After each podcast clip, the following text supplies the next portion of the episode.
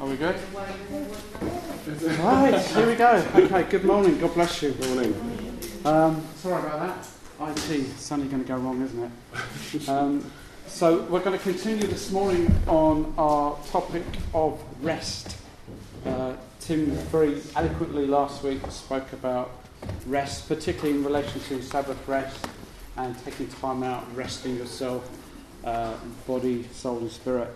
Um, I'm going to carry on talking about rest this morning with a particular focus on spiritual rest. Yes. Spiritual rest. Resting in God. Um, hopefully, your hearts are already warming to that because I don't know about you, but I need a lot of that. Yes. Um, so, we're going to look at rest, uh, spiritual rest, and how perhaps we can find opportunities to get more spiritual rest in our lives. Um, just to make a point, we, we know that that physical rest is important, don't we? Mm. To kind of recharge the batteries. Uh, we need physical rest because we're not machines, are we? No. Uh, but also, uh, we need spiritual rest too. And kind of resting ourselves physically kind of almost seems like the obvious thing to do because the symptoms are tiredness and so on. But with spiritual rest, it's very easy to neglect uh, the inner man, isn't it? Um, uh, we need to take care of ourselves spiritually. We need to take care of our, our inner world. Um, I don't know if anyone's heard of this guy, a guy called Mike Hewitt. Had a big impact on my life many, many years ago when I used to be an elder uh, at a church at Sidcup. And he used, the first time I ever heard him, is that me squeaking? Yeah. The the first time I ever heard this statement was from him, and he said, he said, if you're tired, go to bed. if you're weary, go to God. Mm, I thought, what wise words. I don't know if that's original with him, but it just stayed with me. Sort of 20 years later, I'm still using that one. Uh, that's wise words, I think. Um, you know, there, there is rest to be found in the presence of God. Mm. Amen. Uh, you know, God, God said to Moses in Exodus, um, poor old Moses, he was a guy that was very challenged both by leading a people that were very difficult to lead, but also he was pursued with enemies. And God said to him in Exodus, I believe 33, My, my presence will go with you, and I will give you rest. Yeah. And God gave Moses rest from distress and from his enemies. Uh, the presence of God went with Moses. And if that is true of Moses, how much more uh, is that going to be true of us? Particularly when we have the promise of Jesus who said, I will be with you always. Um, if we can get Psalm 23 up there, please, at the back. That's the one. Uh, I'm just going to sort of spring this talk really from Psalm 23. Um, I'll just read it out. It's the first few verses that says, The Lord is my shepherd, I shall not want. he makes me lie down in green pastures. He leads me beside still waters. He restores Amen. my soul. Mm. You know, David, from his own experience, really was, you know, he fully appreciated uh, the value and importance of a quiet place.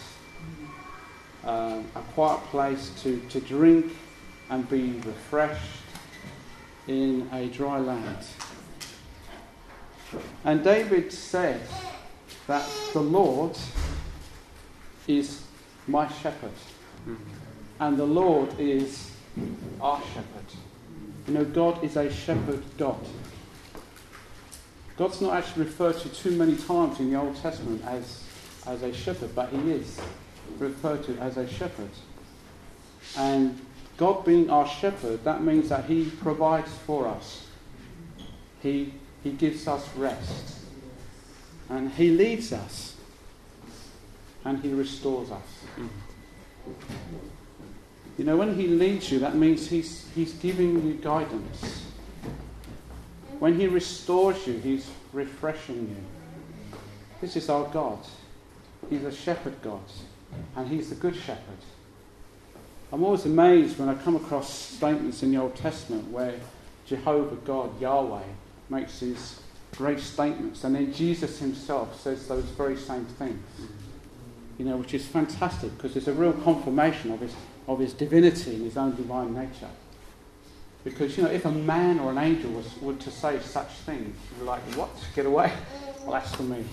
Uh, but Jesus made great statements. The same statements that God made of himself in the Old Testament, Jesus repeated uh, for himself. Amen. And it's often got him into trouble with the Pharisees because he claimed to be equal with God because of the sort of things that he would say.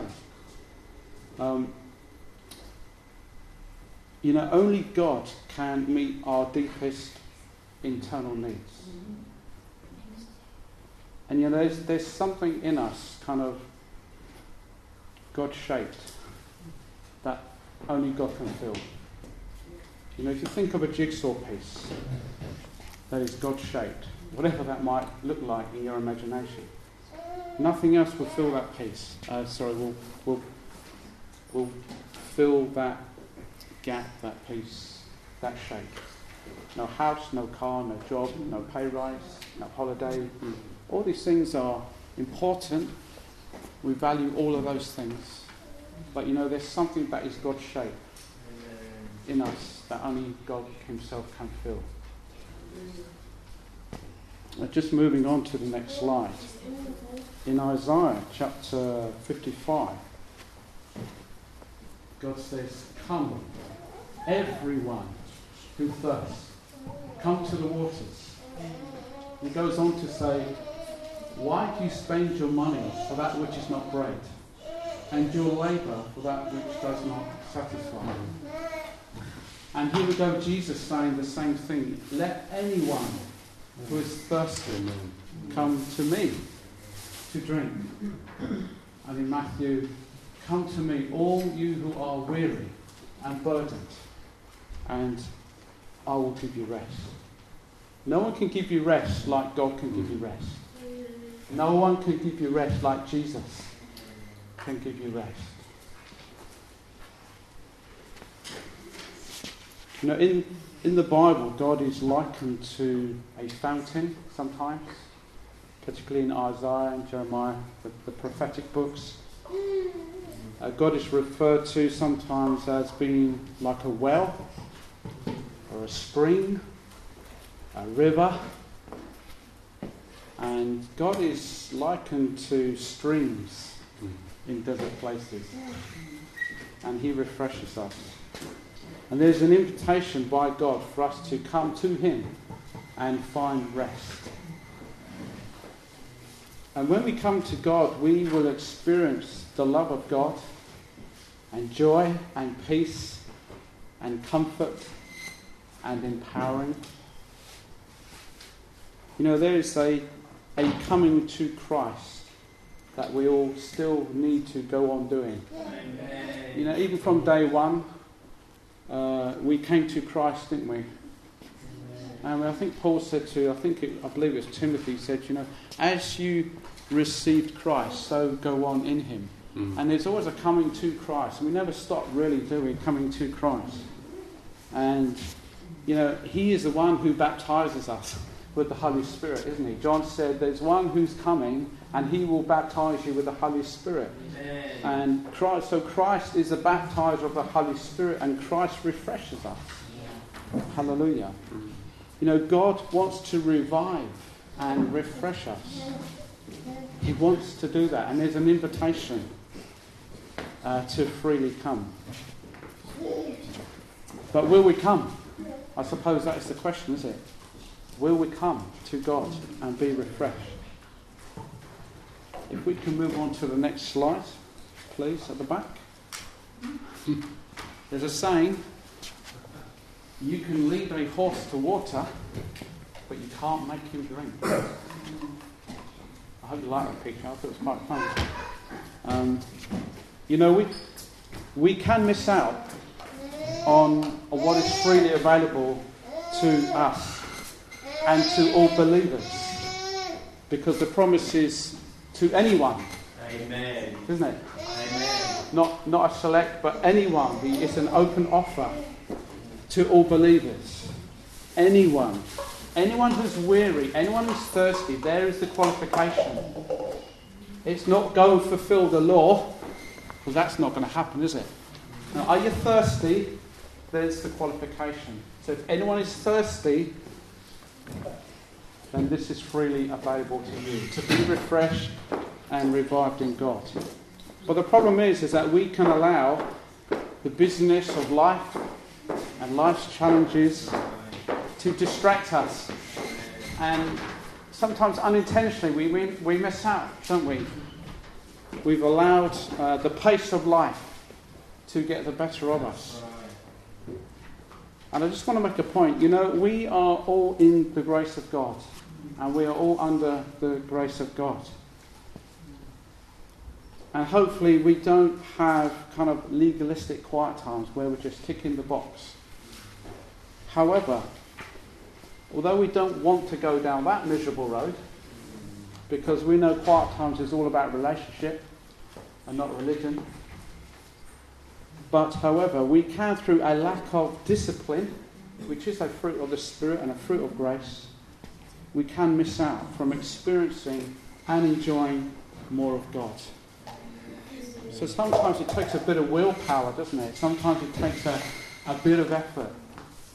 It's not that we're trying to earn God's love, but sometimes you've got to find a way uh, to make time.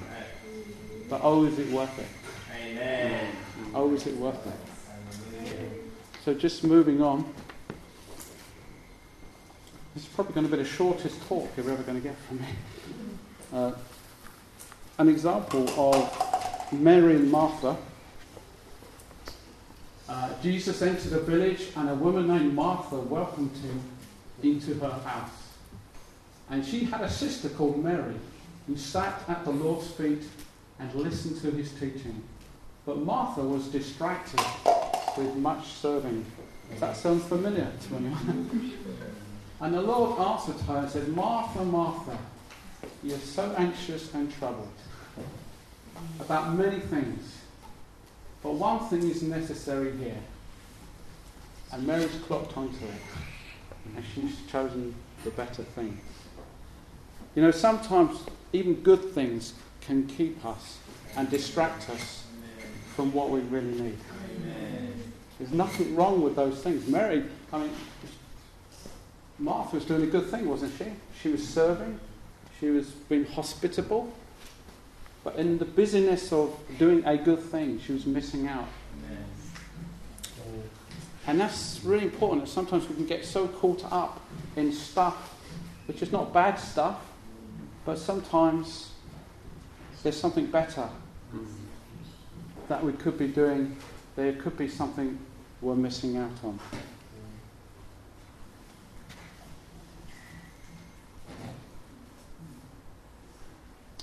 You know, sometimes we need to take time out for ourselves Amen.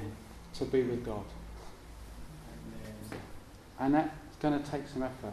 Do you know, I think, I don't know about you, but reflecting on my own life, I think the biggest spiritual battles that I would say I face in my life are something as simple as making the effort to spend time with God.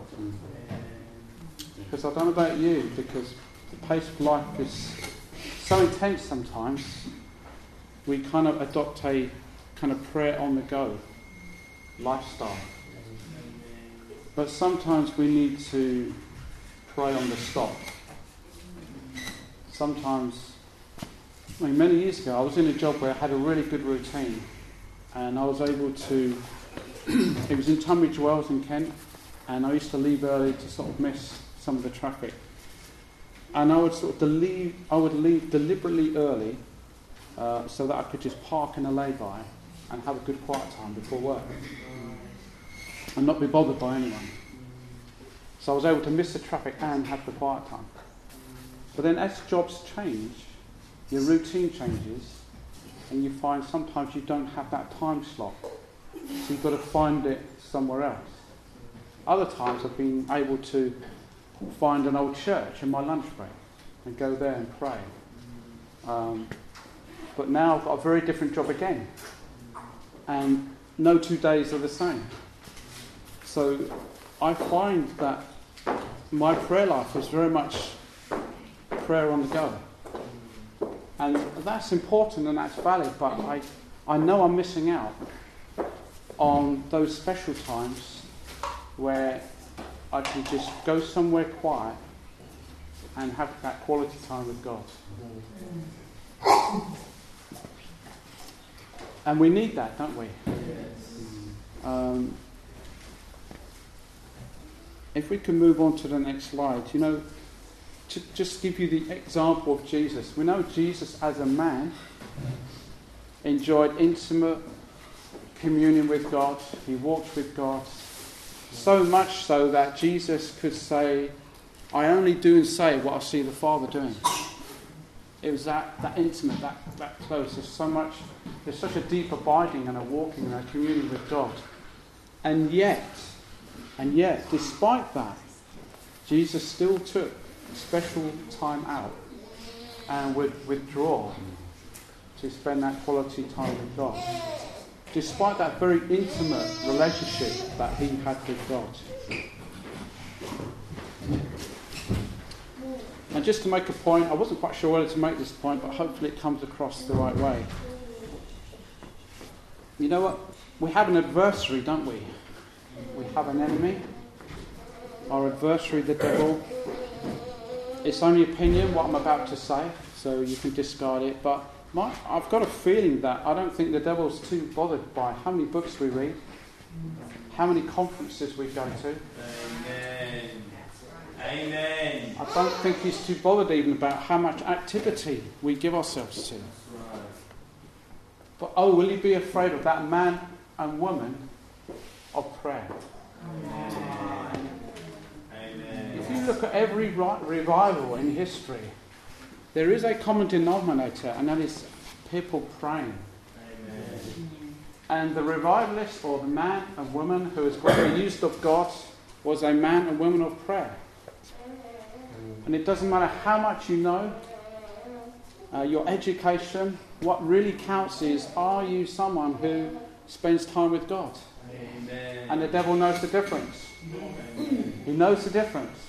We have that account in Acts where some people just heard or saw what Paul was doing and they copied. And then the demon replied, said, Well, I know Paul, I don't know you. And I think it's so important that if we are to have the most effect uh, for the kingdom of God, then it needs to come from a place of intimacy with God. Because knowledge is not going to cut it. It's important. We must study our Bibles. We really must. And just to say something on that is we mustn't just read our Bibles devotionally. We must do that, of course. We encounter God in the scriptures. But also, we must study our Bibles. Amen. Amen. You know, we must study our Bibles. Amen. We must know theology. We must know doctrine. We must know teaching. Because then that gives you confidence, that gives you authority. So you're not tossed around every which way, but you know truth from error, right from wrong, a lie from a deception. Hallelujah. It's important. Amen. You know, Jesus still took time out, despite the intimate relationship he had with the Father, uh, and withdraw, because he recognized, when you think of all that he achieved in terms of his uh, public ministry, uh, healing the sick, uh, setting captives free, and so on and so on. That came from a place of intimacy with God, which he had to find time. Um, and just, just moving on uh, the last slide. You know, there is rest for us. Hebrews says there remains a Sabbath rest for the people of God. There is a rest for the people of God that is both present and future. There is a rest in God that you can enjoy now because we can rest in the grace of God, free from all legalistic righteousness and trying to earn God's approval. We can rest in the finished work of the cross, in what Christ has achieved through his perfect life and obedience and his death on the cross. We can rest in that. There is our boasting. We boast in Christ and Christ alone.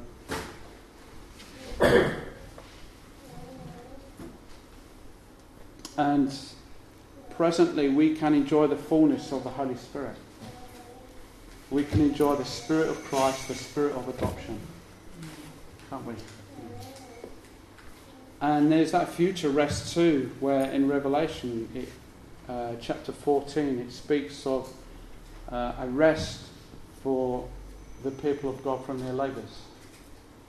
There is a rest to come that whereby we will be able to enjoy God forever. And you know, that rest is never going to end. And we just can't get our minds around what that is going to be like.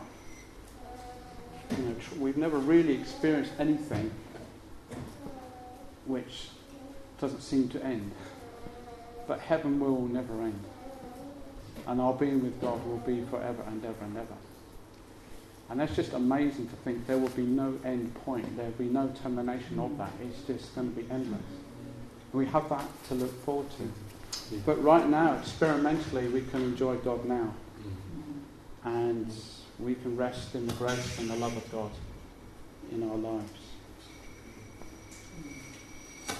You know, the people of God, you know, every Christian believer, you are someone who, even now, whether you know it or not, directly or indirectly, you are being led by God. Did you know that? You know, Paul says in Romans, Romans 8, um, verse 14, I think he says, um, Those who are led by the Spirit of God are the sons of God or the children of God. So God is leading you. And He is leading you towards spiritual blessings in Christ and He's leading you to Christ's likeness. And He wants to lead you to places of, of res- refreshing in God. And, and everything else really is secondary to that. And I think we worry too much about where we should be.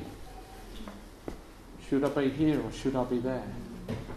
Whereas I think God is more interested in how you are in that place, whether you are being like Jesus in that place. We get so hung up, hung up, sorry, on guidance. I think sometimes we make it so complicated. We have to trust that God has plans for our lives and that He's leading us. And although we might plan our way, God guides our steps. And you know, use sanctified common sense do what's in your heart. But wherever you are, love God, love people. Amen. And let, let Christ be formed in you. Amen. You know, guidance isn't that complicated. God is working in your life for good. I want to finish really with just playing you a song. Uh, which is actually Psalm 23. And if you could, if you'd like to close your eyes, if you know, you might want to sing along. But I don't know if it's. I don't think we've sung it in this church, so we might not. We might not know it. But I'm going to play you the song. If you want to, just sort of close your eyes, think about the words, and let let God speak to you and encounter you as this song plays to you. I hope you found that helpful. Um, thanks for listening. Sorry about the earlier complications.